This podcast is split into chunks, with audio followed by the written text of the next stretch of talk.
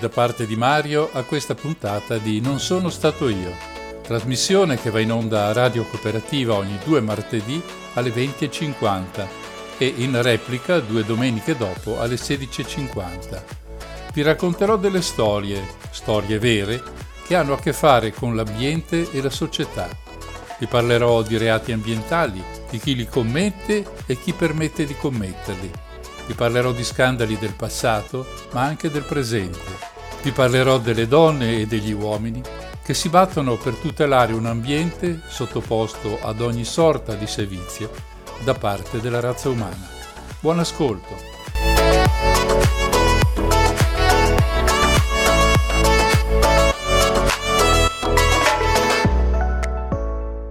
Cari amici, bentrovati per questa puntata della nuova trasmissione Non sono stato io. Dal momento che è la prima volta che l'intero tempo è dedicato a questa trasmissione, voglio ripetere il motivo di un nome così strano. Non sono stato io significa che spesso abbiamo visto accadere fatti anche molto gravi dei quali nessuno si è preso la responsabilità. Non lo ha fatto perché ha avuto un ruolo importante di ricchezza o di potere non lo ha fatto perché gli è stato permesso da una giustizia che spesso ha dimenticato il significato di questo termine. Non lo ha fatto perché ai potenti conviene che non lo facesse, sai mai che poi finiscano di mezzo anche loro. Ecco, questa è la trasmissione nuova. Racconterò delle storie che hanno tutte un elemento comune. Sono storie vere, vissute da persone vere, documentate da fonti sempre dichiarate, come ho sempre fatto in passato. Questa sera dunque cominciamo con il programma vero e proprio che intende raccontare storie che hanno sia a che fare con l'ambiente, ma soprattutto con la politica ambientale, con le scelte che vengono fatte e con quelle che invece non vengono fatte mai. Nel percorso incontreremo galantuomini e farabutti, inquinatori e poteri forti, politici super corrotti e servizi segreti e molte vittime alcune delle quali hanno pagato con la vita il fatto di abitare o lavorare in una zona malsana. Altre sono morte perché cercavano di capire cosa stesse succedendo. È a loro che vorrei si pensasse ascoltando le puntate di questa trasmissione, perché forse possiamo dimenticare il passato del nostro paese, ma i familiari non potranno mai dimenticare di aver perso i propri cari perché qualcun altro doveva guadagnare di più o avere più potere. È dunque un piccolo, piccolissimo risarcimento che offro loro con modestia e con molto affetto. Bene, siamo pronti per la puntata di oggi. Le musiche sono tutte italiane e sono brani di autori intelligenti che hanno qualche cosa da dire. Sono in sostanza in sintonia con lo spirito della trasmissione.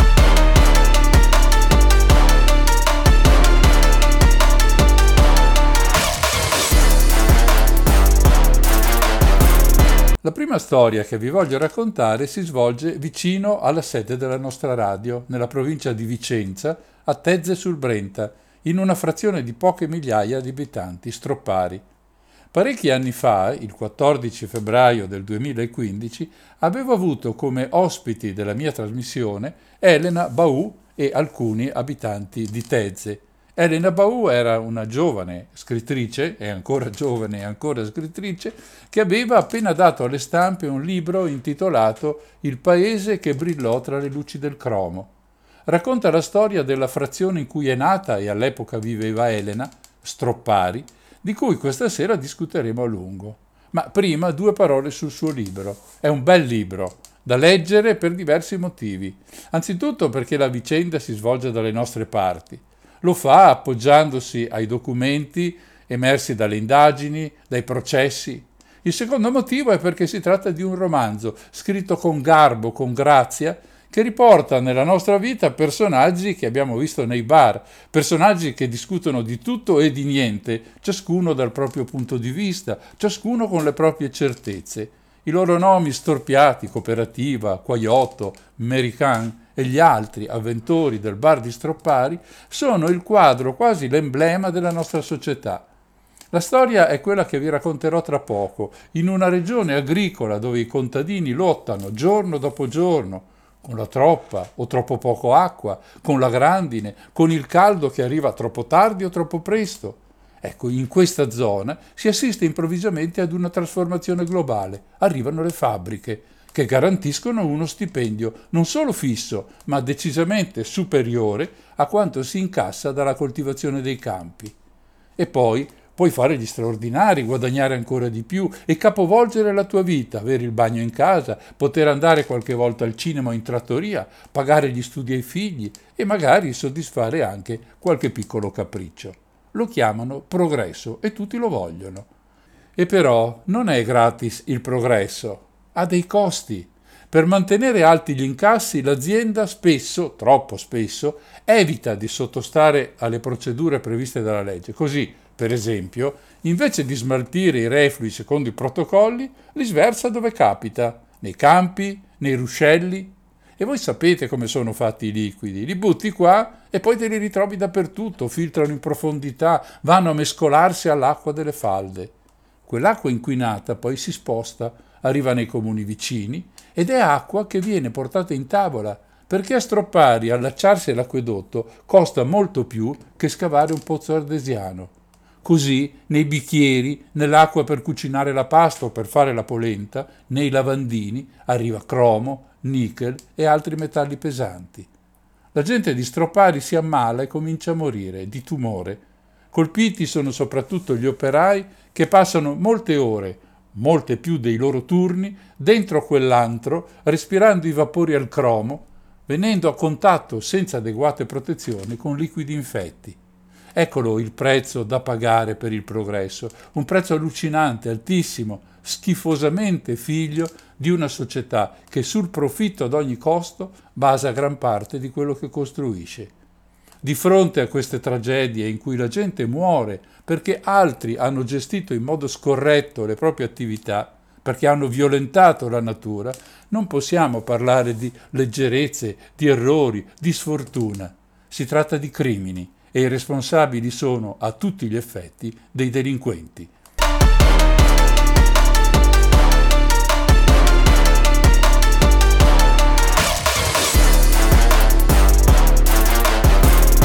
Cominciamo dunque la nostra storia facendo la conoscenza con la famiglia Milani. Abitano a Santa Croce Bigolina, a pochi chilometri da Cittadella in provincia di Padova. Non sono contenti della sistemazione, hanno di fianco una serie di capannoni dai quali esce un rumore molto fastidioso. E allora decidono di partire e cercare una nuova casa la trovano, una bella villetta con giardino, nella frazione di Stroppari, comune di Tezze sul Brenta, provincia di Vicenza. Una scelta che si rivelerà decisamente poco fortunata e non tanto perché, almeno all'inizio, si sentono forestieri e non conoscono nessuno, quanto perché di lì a poco cominciano a notare dei fastidi legati all'uso dell'acqua che viene estratta da un pozzo artesiano e quindi dalla falda sottostante la casa i fastidi diventano preoccupanti perché si tratta non solo di arrossamento della pelle, ma di forti mal di testa e poi perdita di capelli. La situazione si fa grave col passare dei mesi, finché decidono che è il caso di far controllare l'acqua. Le analisi di un laboratorio specializzato sono sorprendenti. In quell'acqua c'è una concentrazione di cromo esavalente enorme, di 170 microgrammi per litro, più di tre volte quella massima consentita dalla legge che è di 50 microgrammi per litro. Questo metallo, se inalato, è cancerogeno e mutageno, il che significa che può produrre delle modificazioni genetiche, cioè del DNA. Loro per mesi non solo l'hanno inalato, l'hanno addirittura ingerito. Viene avvertita l'ARPAF, cioè l'Agenzia per la protezione ambientale del Veneto, le cui analisi sono ancora più preoccupanti, perché nell'acqua della falda si trovano concentrazioni addirittura con picchi di 600 microgrammi per litro. La famiglia Milani fa le sue denunce per via ordinaria, ma anche coinvolgendo il Ministero della Salute e direttamente il Presidente della Repubblica. L'inchiesta giudiziaria parte il 21 marzo del 2002. Nel frattempo l'ARPAF si dà da fare con analisi su tutto il territorio di Stroppari. L'inquinamento è generalizzato. Ci sono 14 km quadrati di falda con alte concentrazioni di cromo esavalente e anche altri pozzi in paesi vicini tra Fontaniva e Cittadella.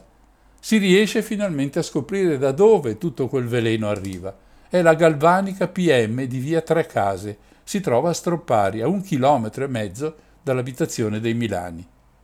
Il proprietario e il legale rappresentante Paolo Zampierin vengono denunciati. Un anno più tardi lo stesso Zampierin è di fronte ai giudici con l'accusa di avvelenamento di acque potabili.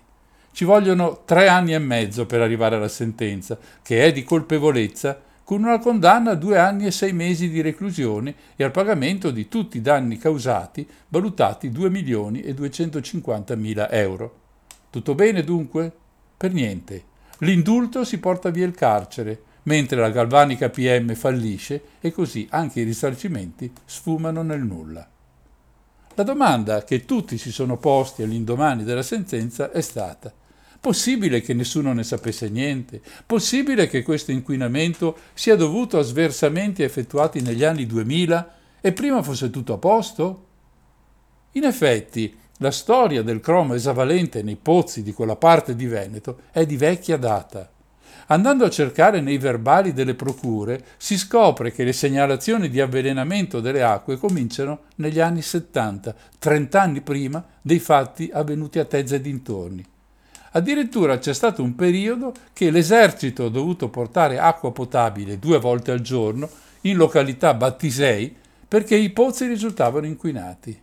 Non solo, il pretore di Cittadella si era ben dato da fare aveva affidato l'indagine ai carabinieri e spedito sei avvisi di garanzia coinvolgendo a vario titolo il medico provinciale di Vicenza, l'ufficiale sanitario di Tezze sul Brenta, il sindaco di Tezze, Rocco Battistella, del quale sentiremo ancora parlare, e tre aziende del territorio. Una di queste era la galvanica Tricom SRL, guidata da Adriano Sgarbossa, che sarebbe poi diventata, guarda caso, la galvanica PM. Tutte le indagini però non portano a nulla e nessuno viene incriminato. C'è un fatto curioso, come lo sono molti di quelli che qui raccontiamo. Il direttore del reparto cromatura della Tricom è Rocco Battistella, sindaco del comune. Credo sia evidente il conflitto di interessi in una vicenda in cui egli risulta essere indagato ma anche responsabile della sicurezza sanitaria dei suoi amministrati. Ma Rocco Battistella è un uomo molto potente, resta al comando di Tezze per ben 25 anni. Quando, durante il processo a carico di Zampierin, viene chiamato a testimoniare, fornisce versioni e spiegazioni che non convincono nessuno, tanto che il giudice lo incrimina per falsa testimonianza. Tra le decisioni prese dall'amministrazione comunale nel periodo precedente il processo, alcune sono destinate a favorire la Tricom che sversa nel canale Brotta i residui della lavorazione. Rocco Battistella diventerà assessore alla provincia di Vicenza per gli affari legali, la caccia e la pesca, come capita spesso nella nostra Repubblica di affidare ai ladri la tutela della giustizia. Muore nel 2014 il comune di Tezze pensa bene di intitolargli un torneo di calcio. Deve intervenire la Federazione Italiana Gioco Calcio per cancellare questa bestialità. E ciò dimostra, una volta di più, che le parole del Marchese del Grillo si applicano purtroppo fin troppo spesso nella storia reale e moderna e non solo nella finzione cinematografica.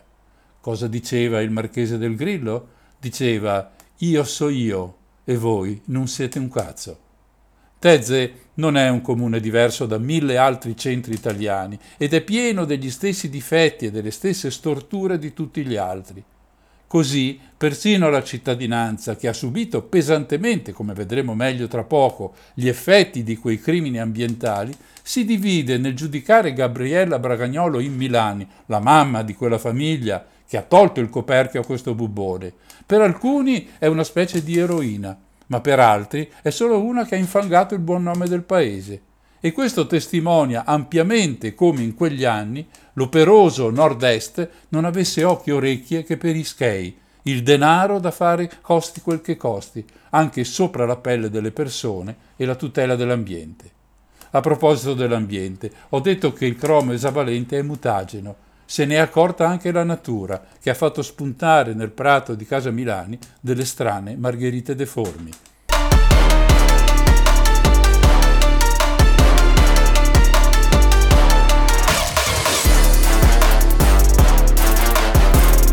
Adesso che abbiamo un'idea di quanto è accaduto a Stroppari, cercherò di seguire l'intera vicenda cronologicamente. Lo farò riprendendo le informazioni della stampa locale da quel 2007 in poi. Prima però permettetemi di dare un'occhiata ai fatti accaduti anche nel passato più lontano, così da avere un quadro completo di tutta la faccenda.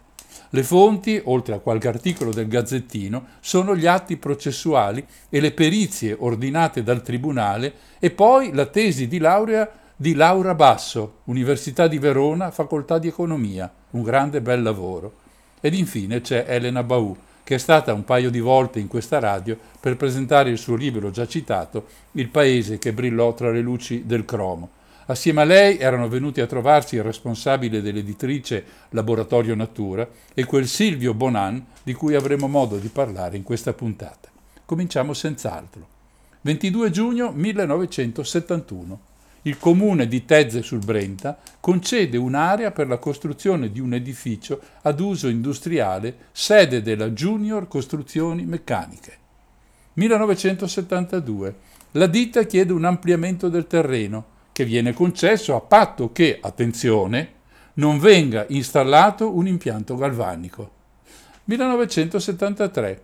La ditta Junior chiede al comune di poter realizzare un impianto galvanico. Tra le assicurazioni fornite, due ci interessano particolarmente. L'impegno a non superare i 50 microgrammi per litro di cromo esavalente e quello di far funzionare in continuità l'impianto di depurazione che, se si dimostrasse inadeguato, porterebbe alla sospensione immediata delle lavorazioni dello stabilimento galvanico. Il comune concede l'autorizzazione. 1974 Rocco Battistella viene eletto sindaco. Rimarrà in carica per cinque mandati fino al 1999. È contemporaneamente dipendente della Tricom. Comincia l'attività produttiva dell'azienda, denominata Cromatura Zampierin, con sede in via Tre Case a Tezze. Lo scarico industriale è diretto nel canale Brotta, presente vicino allo stabilimento. A settembre vengono rilevati nello scarico della ditta 5.700 microgrammi per litro di cromo e 3.400 microgrammi per litro di nickel. 1975. La cromatura Zampierin diventa Tricom SPA. A febbraio vengono rilevati 7.200 microgrammi per litro di cromo totale e 3.700 microgrammi per litro di nickel. 1977 partono tre avvisi di garanzia, come li chiamiamo oggi, per omissione di atti d'ufficio verso il medico provinciale Pietro Bonifaci, per l'ufficiale sanitario Adelchi Broglio e per il sindaco di, di Tezze Rocco Battistella. Altri tre avvisi raggiungono tre aziende, tra le quali il gruppo Tricom SPA per avvelenamento di acqua potabile e scarico di rifiuti industriali in acque pubbliche senza autorizzazione. 1979. L'amministrazione provinciale di Vicenza revoca l'autorizzazione alla Tricom di scaricare i liquami, ma il sindaco e dipendente Tricom emana due autorizzazioni provvisorie trimestrali per continuare lo scarico, in deroga alla revoca della provincia. 1980. Ci sono pozzi inquinati da cromo esavalente anche a Tombolo, 9 km a sud-est in linea d'aria da Stroppari. 1981. Interviene il NAS, il nucleo antisofisticazione dei carabinieri di Padova, contestando alla Tricom una serie di attività illecite, tra cui l'aver continuato a scaricare anche dopo che le deroghe comunali erano scadute non aver sottoposto i dipendenti alle visite trimestrali di legge, aver aumentato l'inquinamento per il peggiorare della qualità dei liquami. Nell'inverno tra l'81 e l'82, accanto agli accertamenti per l'inquinamento vengono visitati 20 addetti alla cromatura. Solo tre sono sani. Per gli altri si va da reperto infiammatorio a displasia. Displasia è lo stadio precedente il tumore. 1982 la pretura di Bassano del Grappa apre una richiesta di rinvio a giudizio per sette persone, Pietro Forlin, Giovanni Scalco, Roberto Scalco, Adriano Sgarbossa per lo scarico e la mancanza dei depuratori. Inoltre i tre già citati per omissione di atti d'ufficio e, come da documento, con più azioni esecutive di un medesimo disegno criminoso che, tradotto in italiano spicciolo, significa che il reato è stato reiterato più volte, è stato cioè compiuto più volte. Ci sono, questa volta, anche delle parti civili, sono i cittadini dei comuni colpiti, Cittadella, Fontaniva, Carmignano. 1984. L'ULS 5 rileva che alla Tricom non c'è separazione tra reparti pericolosi e gli altri e che mancano completamente aspiratori idonei. Complimenti, la ditta lavora così da dieci anni. 1985. Un rilievo dell'ULS quantifica la presenza di cromo esavalente in 240 microgrammi per litro, 5 volte superiori al consentito dal, dall'88 al 95. Si scoprono altri superamenti dei limiti. La ditta Simec, che ha in carico il depuratore di Tezze, dichiara che sono stati superati i limiti di cromo e nickel. Nel 1995 la Tricom cede la sua attività di cromatura alla Galvanica PM. 2001 a Cittadella viene emessa un'ordinanza che invita la popolazione di varie frazioni a non bere l'acqua presa dai pozzi privati. È in questo periodo che si segnalano valori di cromo esavalente superiori a 170 microgrammi al litro in alcuni pozzi privati. Vengono emesse denunce per l'avvelenamento della falda acquifera e, nello stesso periodo, partono anche le prime denunce di familiari di lavoratori morti di cancro, di cancro ai polmoni, che lavoravano all'interno della galvanica. A dicembre arriva a Stroppari la famiglia Milani, come abbiamo già visto in precedenza. 2002. La polizia giudiziaria effettua indagini accurate e scopre che il centro di tutto l'inquinamento è la galvanica PM. 2003. Prima udienza del processo di Cittadella. La famiglia Milani è parte civile. La ditta galvanica PM decreta il proprio fallimento il 23 dicembre 2003, che viene accettato nonostante vi sia un procedimento penale in corso. 2005. I fatti di Stroppari diventano di dominio pubblico grazie al programma di Rai 3 di Milena Gabanelli, Report. 2006 arriva la sentenza del Tribunale di Cittadella di cui ho già riferito. La pena per Paolo Zampierin è di due anni e sei mesi di reclusione, abbonati grazie all'indulto, e al pagamento di tutti i danni cagionati per un totale di 2 milioni e 250 mila euro. Ma quanto paga Zampierin realmente? Niente, assolutamente niente, neanche un giorno di carcere per via dell'indulto e neanche un euro per via del fallimento. Il Ministero per l'Ambiente aveva quantificato in 158 milioni di euro i danni ambientali e in 15 km quadrati l'area di falde inquinata in modo irreversibile. La popolazione ha subito danni alla propria salute per 30 anni. Come dire, giustizia è fatta. 2006 la procura di Bassano del Grappa apre un fascicolo sulle morti sospette di 14 operai che lavoravano nell'azienda di Via Tre Case. Nel registro degli indagati sono iscritte quattro persone, fra le quali l'assessore provinciale Rocco Battistella, residente a Tezze, che nella ditta incriminata era impiegato nel reparto cromatura. Le ipotesi di reato sono gravissime. Si parla di omicidio colposo plurimo, lesioni colpose gravi e omissioni di difese e cautele contro disastri e infortuni sul lavoro e violazione delle norme di sicurezza e di igiene negli ambienti di lavoro.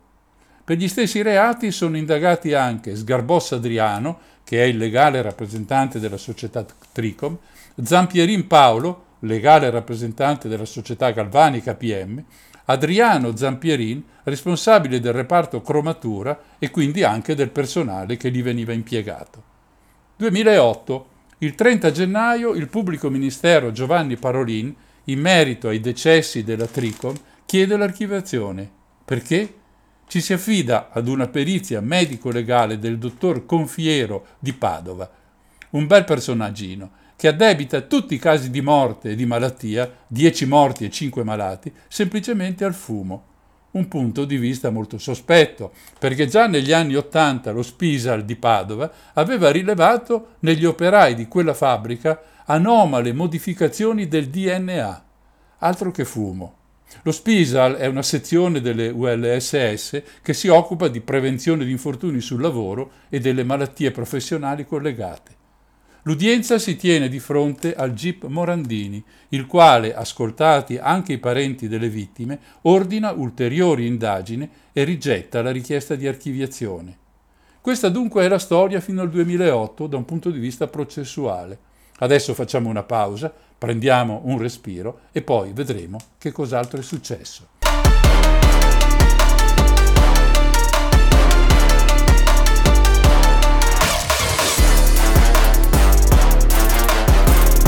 E allora andiamo con ordine, nel tentativo di ricostruire una storia dalle molte fasi e dalle molte sfaccettature.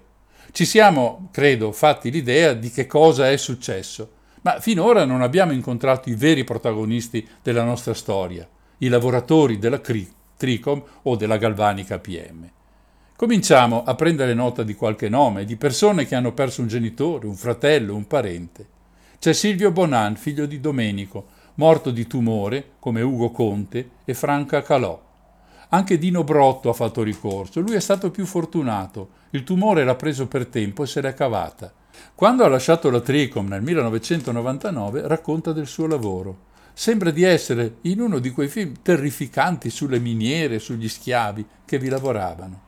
Era stato, Dino, impiegato in officina, poi dirottato alla cromatura quello che faceva durante il suo turno era di stare sopra le vasche, appoggiato su una traversa di legno, e dice ho svuotato secchi di nichel e altre sostanze sopra le vasche. Non avevamo niente, né guanti né maschere, eravamo manovali, non serviva avere studiato.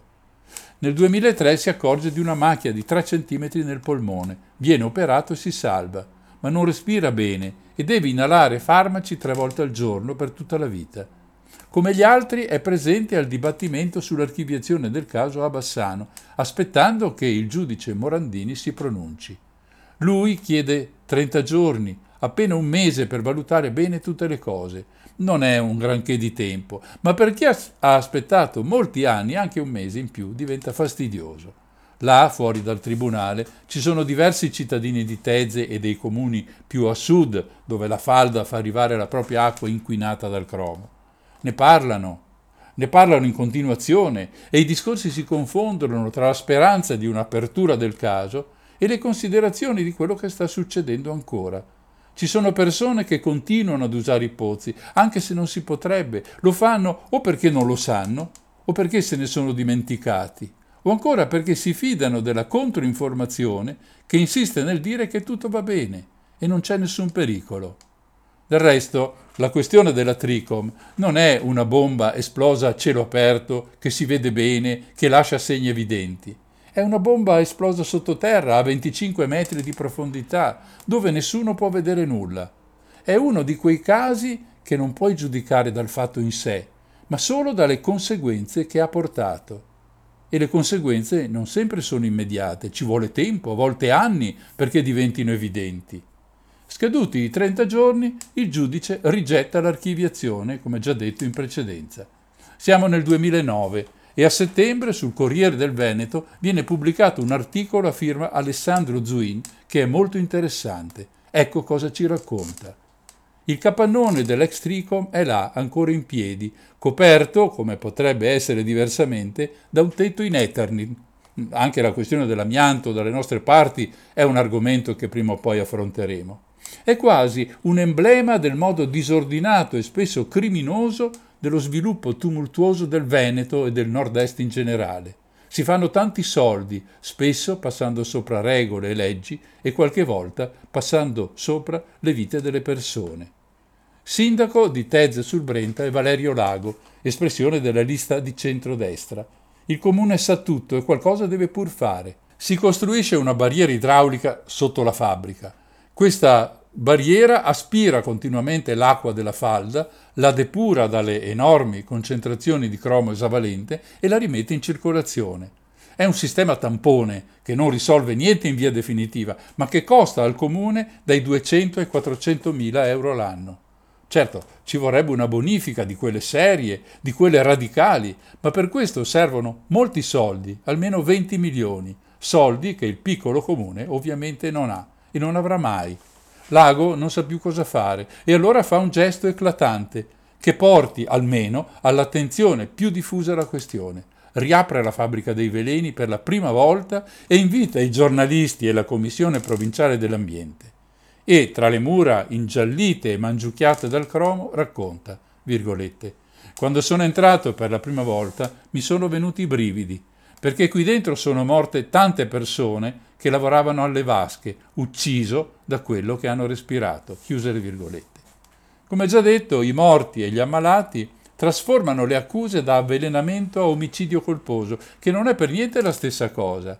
Ma stabilire il legame tra il lavoro nella galvanica e i tumori non è cosa semplice, ma neanche limpida, e può dare adito a molte interpretazioni, tra cui quella già vista dell'attribuire al fumo ogni responsabilità. È anche per questo che si succedono i tentativi di archiviare tutto e buonanotte ai suonatori. Tra i personaggi che si occupano del caso c'è anche un europarlamentare della Lega, ancora in carica peraltro, Mara Bizzotto di Bassano, ma all'epoca residente proprio a Tezze, e dice, virgolette, è vero, erano altri anni rispetto a oggi, ma su questa vicenda ci sono stati troppi silenzi degli imprenditori e delle istituzioni, i figli e le famiglie degli operai deceduti si meritano almeno un processo che accerti le responsabilità, chiuse le virgolette, come darle torto. Silvio Bonan è uno di questi figli. Suo padre Domenico ha passato 22 anni in Galvanica e se n'è andato per un tumore ai polmoni. Le sue sono parole amare, dice, virgolette, prima di intaccare la falda acquifera, il cromo e gli altri veleni avevano intaccato l'organismo degli operai che lavoravano qui dentro senza alcuna tutela. Tutti quelli che stavano alle vasche avevano come minimo il setto nasale perforato dalle esalazioni. Mi batto da nove anni per avere giustizia, ma la procura di Bassano mi sembra allergica al cromo. Chiuse le virgolette. E sì che i dati non potevano certo lasciare dei dubbi. È il responsabile dell'ARPAF di Bassano a chiarirlo.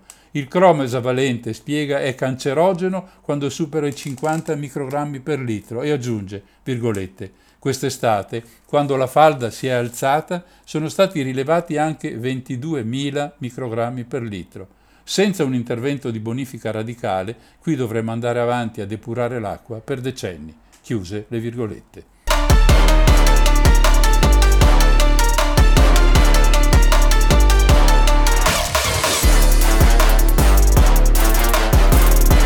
Ho citato Domenico Bonan, morto nel 2000.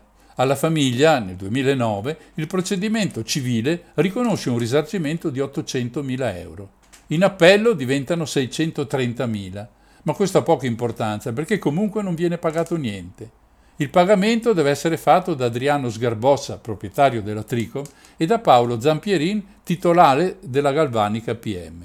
Zampierin non possiede niente e per Sgarbossa occorre vedere se esistono beni mobili o immobili da pignorare. Ma il Comitato delle Vittime di Tezze e le altre associazioni che sono parti civili, come ad esempio Legambiente, aspetta ben altro, aspetta il processo penale che stabilisca che tutti quei morti, alla fine saranno 19, e quelli che pur non essendo morti si sono ammalati di tumore, hanno contratto la malattia a causa del loro lavoro alla Tricom Vogliono insomma che si stabilisca un legame tra chi non ha provveduto a tutelarli e quelli che sono morti. È Silvio Bonanno a farsi portavoce dei suoi concittadini quando dice, virgolette, stiamo attendendo il procedimento penale. Speriamo questo pronunciamento non resti solo scritto su un documento, ma che venga rispettato. Nemmeno due milioni di euro ci potranno ripagare mai della perdita di mio padre però abbiamo intenzione di far valere i nostri diritti. Chiuse le virgolette. Facciamo adesso un salto in avanti, rimanendo però sul tema del processo civile. Ad un certo punto Silvio Bonanno, visto che non arriva niente da parte dei condannati, si rivolge alla procura, ricordando di non essere stato per niente risarcito e accusando che si sono verificati atti simulati e fraudolenti di beni. Cosa significa questo? A parte il fallimento dell'azienda di cui ho già detto, gli ex vertici dell'azienda si sarebbero liberati dei propri beni per non poter essere costretti a pagare. Eh, a titolo di esempio si porta la donazione da genitore a figlio di un immobile solo quattro giorni dopo la sentenza della Corte d'Appello del 2012. E così la Procura porta a processo i parenti dei condannati, nel frattempo deceduti e precisamente la moglie di Zampierin, Marisa Vettorazzo, e moglie e figlio di Rocco Battistella, Graziella Tessarollo e Pierpaolo Battistella. L'accusa è mancanza di esecuzione dolosa del provvedimento del giudice. Nonostante sia emerso che effettivamente niente era stato corrisposto alla famiglia del povero Domenico Bonan, la Corte decide che la querela era fatta male e quindi i tre imputati andavano prosciolti che si capisce ancora una volta che per la giustizia di questo paese conta di più una carta in ordine che 19 morti dovute ad un modo indegno e farabutto di gestire la produzione. Questo succede molto recentemente, nel 2020, dopo la fine del processo penale di cui parleremo tra poco. Torniamo adesso indietro, torniamo al 2009. Mentre si attende l'avvio del processo penale per omicidio colposo, la gente è preoccupata del tempo che passa, perché più ne passa e più si avvicina a quella specie di pietra tombale della giustizia che è la prescrizione. Intanto il fascicolo passa sulla scrivania del giudice per le indagini preliminari Barbara Maria Trenti, che aveva deciso di non chiedere un'ulteriore perizia sul collegamento tra morte e lavoro. Era convinta che sarebbe bastato discuterne in sede di udienza se ci fossero stati gli elementi per procedere aprendo un processo oppure se invece la posizione degli indagati andasse archiviata. I legali delle parti hanno portato le loro argomentazioni e hanno esposto le loro richieste. Il giudice Trenti, al termine dell'udienza, si è riservata la decisione. Il processo si fa, si fa a Bassano del Grappa, ma succede un altro intoppo. Il pubblico ministero designato per il caso rimette il proprio mandato al procuratore capo Carmelo Ruberto. Significa che non vuole occuparsi di questa faccenda. Perché? Lo capiamo leggendo il nome di questo magistrato, Giovanni Parolin. Già, proprio quello che aveva chiesto due volte l'archiviazione perché tutte quelle morti alla Tricom erano causate, secondo il suo perito, da un eccessivo consumo di sigarette. La rinuncia avviene, è il caso di dirlo, a furor di popolo. Come può, si chiede la gente, un simile personaggio diventare l'accusatore degli imputati? Così Ruberto, che vuole fare chiarezza sulla vicenda, ma vuole anche coprirsi le spalle con gli strumenti giuridici opportuni, investe della questione il giudice dell'udienza preliminare Deborah De Stefano, chiedendole innanzitutto se reputa sia il caso di fare una nuova perizia medica per far luce su alcuni passaggi abbastanza oscuri. Il giudice non ha dubbi in merito e ordina subito una nuova perizia, affidandola ad un collegio prestigioso costituito da tre professori medici del lavoro provenienti dall'Università di Brescia. Questi hanno potuto riesumare le salme di sei vittime, in particolare di tre, i cui corpi contenuti in casse di zinco erano meglio conservati. Insomma, si comincia a sentirsi sicuri che le cose, almeno da un punto di vista processuale, saranno fatte per bene. Sul banco degli imputati i soliti tre, Sgarbossa, Zampierini e Battistella, per i diversi ruoli e le diverse responsabilità che hanno avuto nella vicenda. Si cerca di stabilire le loro responsabilità per la morte di Emilio Dalfior, Domenico Bonan, Ugo Conte, Angelo Girolimetto, Pietro Zarpellon, Roberto Ceschi e per la malattia di Dino Brotto. Tutto questo però è inutile. Il 24 maggio del 2011 il giudice Deborah De Stefano alla fine del dibattimento non fa nemmeno in tempo a bere un caffè che è pronta dopo appena dieci minuti a sentenziare che i tre accusati sono innocenti perché il fatto non sussiste. La reazione dei cittadini presenti di fronte al tribunale è veemente si arriva al lancio di uova contro l'edificio e gli insulti nei confronti dei gestori della giustizia di Bassano posso solo lasciarveli immaginare.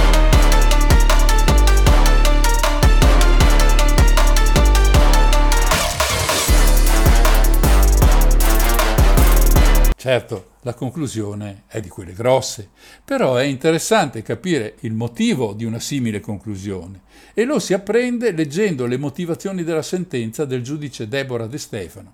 In sintesi, ecco cosa si scopre.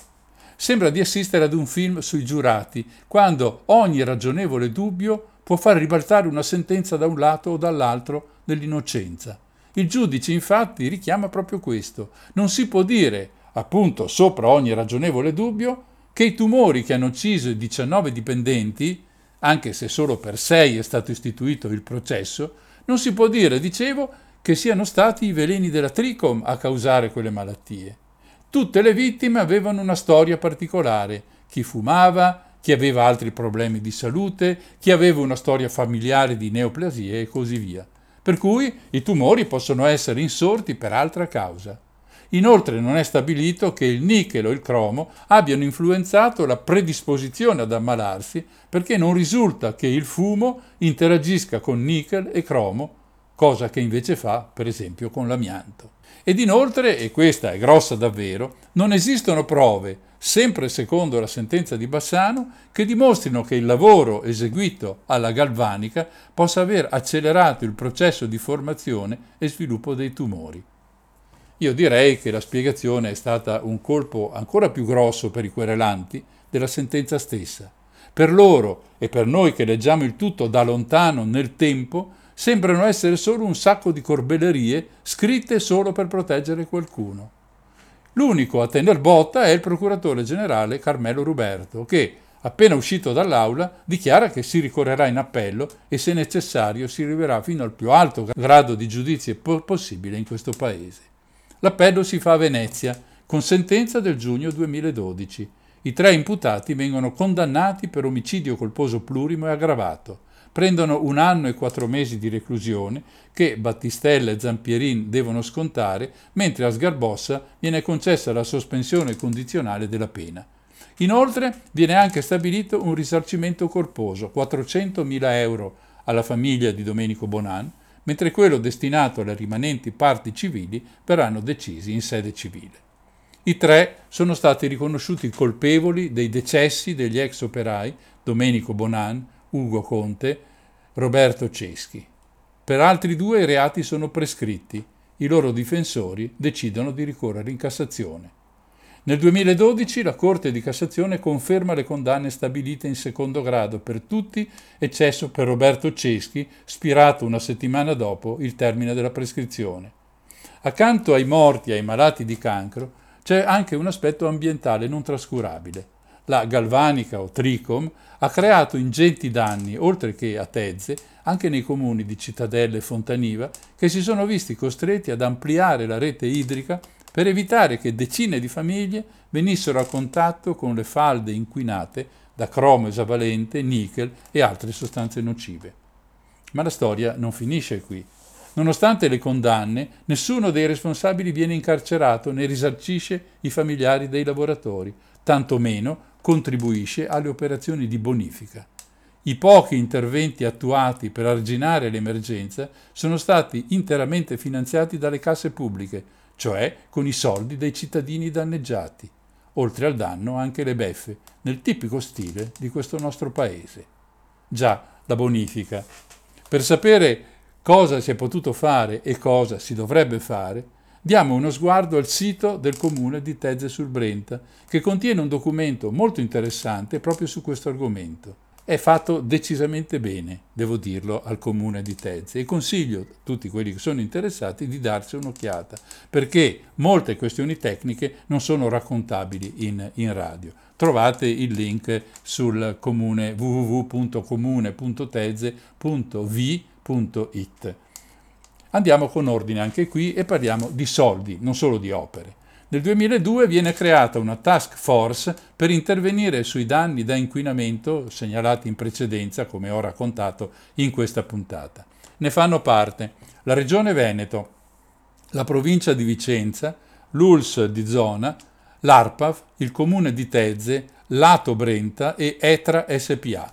ATO sta per ambito territoriale ottimale, ha un consiglio di bacino Brenta che si occupa dei problemi dell'ambito in cui cade anche Tezze e i comuni investiti dalla, dall'avvelenamento delle acque. ETRA SPA invece è l'azienda che gestisce le acque nel territorio. Bene, adesso noi facciamo una breve pausa e poi concludiamo il nostro discorso e soprattutto andiamo a vedere che cosa questa equip riesce a fare e che cosa ottiene.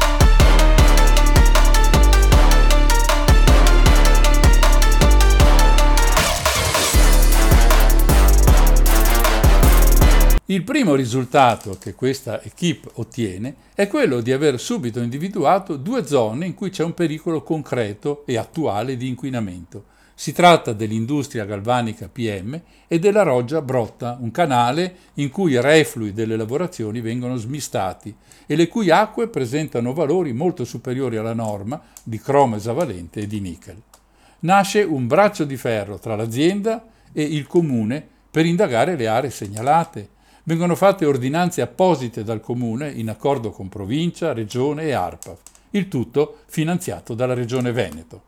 I progetti sono questi. Realizzare subito una barriera idraulica per mettere in sicurezza la falda. Nel frattempo si bonificano la roggia Brotta, il piazzale a nord, l'impianto di depurazione e la centrale termica. Più in prospettiva si tratta di realizzare un diaframma laterale e di fondo, un sarcofago, che eviti il contatto della falda con il terreno contaminato e poi iniezioni di sostanze riducenti o inertinizzanti del cromo esavalente, cioè delle sostanze che possono ridurre gli effetti di questi inquinanti. Poi bisognerà potenziare queste soluzioni, estrarre il terreno contaminato e conferirlo in discarica. Costo stimato dai 7 ai 20 milioni di euro. I soldi che arrivano sono questi: 1.650.000 tra il 2003 e il 2008 da parte della Regione. Poco meno di 6 milioni nel 2008 da parte di tutti gli organi interessati, Stato, Regione, Provincia, Provincia di Vicenza, Ato, Brenta. Come vengono spesi questi soldi? 1.650.000 per indagini, smaltimenti rifiuti, barriera idraulica, bonifica della roggia brotta. 2.930.000 per bonifiche hotspot, barriera idraulica, test pilota e primo step di bonifica definitiva. L'ETRA sostiene costi per circa 200.000 euro ogni anno per la gestione della barriera idraulica. Il comune di Tezze sul Brenta 25.000 euro per anno per costi energetici. Ci sono poi 60.000 euro per spese legali, si tratta della costituzione in parte civile da parte del comune di Tezze nei confronti di Zampierin, condannato, vi ricordo siamo nel 2006, a due anni e sei mesi di carcere e 2,5 milioni di euro di risarcimento che non ha pagato. Da un punto di vista più tecnico viene descritto il lavoro che fa la barriera idraulica. Il documento presente nel sito del comune è aggiornato al 2019. Si tratta per noi che non capiamo molto di idraulica, di pozzi opportunamente localizzati con delle pompe che estraggono l'acqua inquinata dal sottosuolo, acqua che viene poi mandata ad un impianto di pretrattamento chimico realizzato in loco e quindi scaricata nella rete fognaria nera che arriva all'impianto di depurazione di Tezze gestito dall'azienda Etra SPA. Un altro documento è di grande interesse, con quello che è stato fatto contro l'inquinamento da cromo esavalente. Ora, saltando le prime considerazioni e le immagini, noi arriviamo direttamente ai giorni nostri. Nel 2017 inizia il primo stralcio di bonifica con la demolizione della struttura, della fabbrica. È presente ancora il tetto con parti in Eternit, mentre i muri sono colorati di giallo, tipico della presenza di cromo. Le fotografie sono chiarissime. Viene inoltre realizzato il cosiddetto pacchetto di capping, una struttura che vuole isolare ermeticamente la zona soprastante da quella sottostante. È una tecnica usata, per esempio, quando si bonifica una discarica nella quale i livelli di inquinanti superano i livelli di soglia. A questo punto si incanalano le acque e si copre il tutto con un nuovo manto di asfalto. I lavori vengono eseguiti e vengono consegnati nell'ottobre del 2018. Il secondo stralcio della bonifica prevede un confinamento laterale, la realizzazione di un tappo di fondo, trattamento chimico dei terreni. Ma tutto questo ancora è solo sulla carta. Intanto si va avanti con la barriera idraulica e con la raccomandazione ai cittadini di non usare i pozzi artesiani neanche per abbeverare le piante. La Tricom, o galvanica PM, è morta e sepolta, ma i suoi effetti nefasti sono ancora là, perché, come in mille altri casi nel nostro paese, non ci sono soldi per bonificare i siti inquinati, pericolosi per la salute delle persone. Insomma, lo Stato preferisce spendere i denari che noi versiamo senza sapere che fine fanno in altre imprese. Ora ci sono i soldi del Recovery Fund. Chissà se una piccola parte potrà prendere la strada lungo il Brenta ed arrivare fino a Stroppari.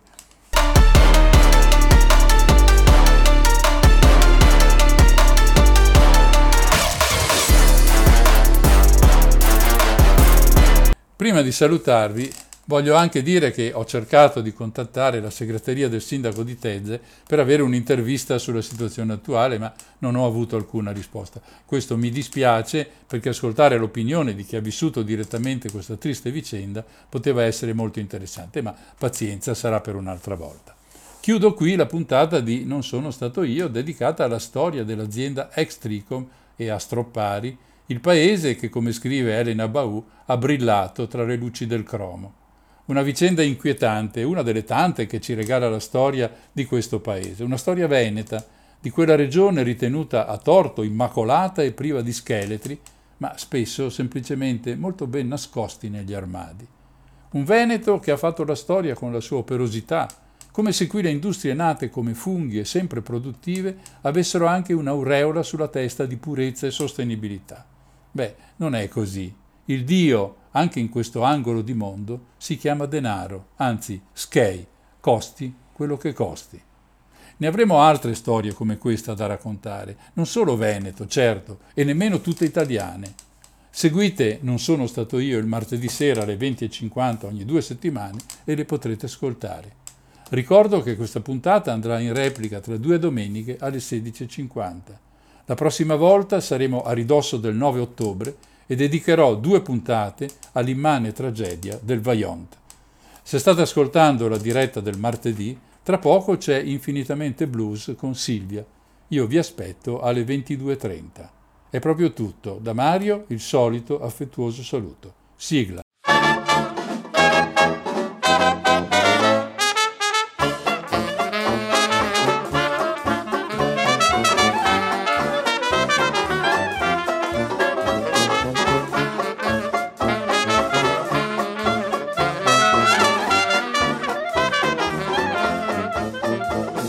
Nel ringraziarvi per essere stati con me durante questa puntata di Non sono stato io, vi ricordo che la stessa andrà ancora in onda in replica registrata tra due domeniche alle 16.50. Noi ci risentiamo in diretta tra due settimane, sempre martedì alle 20.50, sulle frequenze di Radio Cooperativa.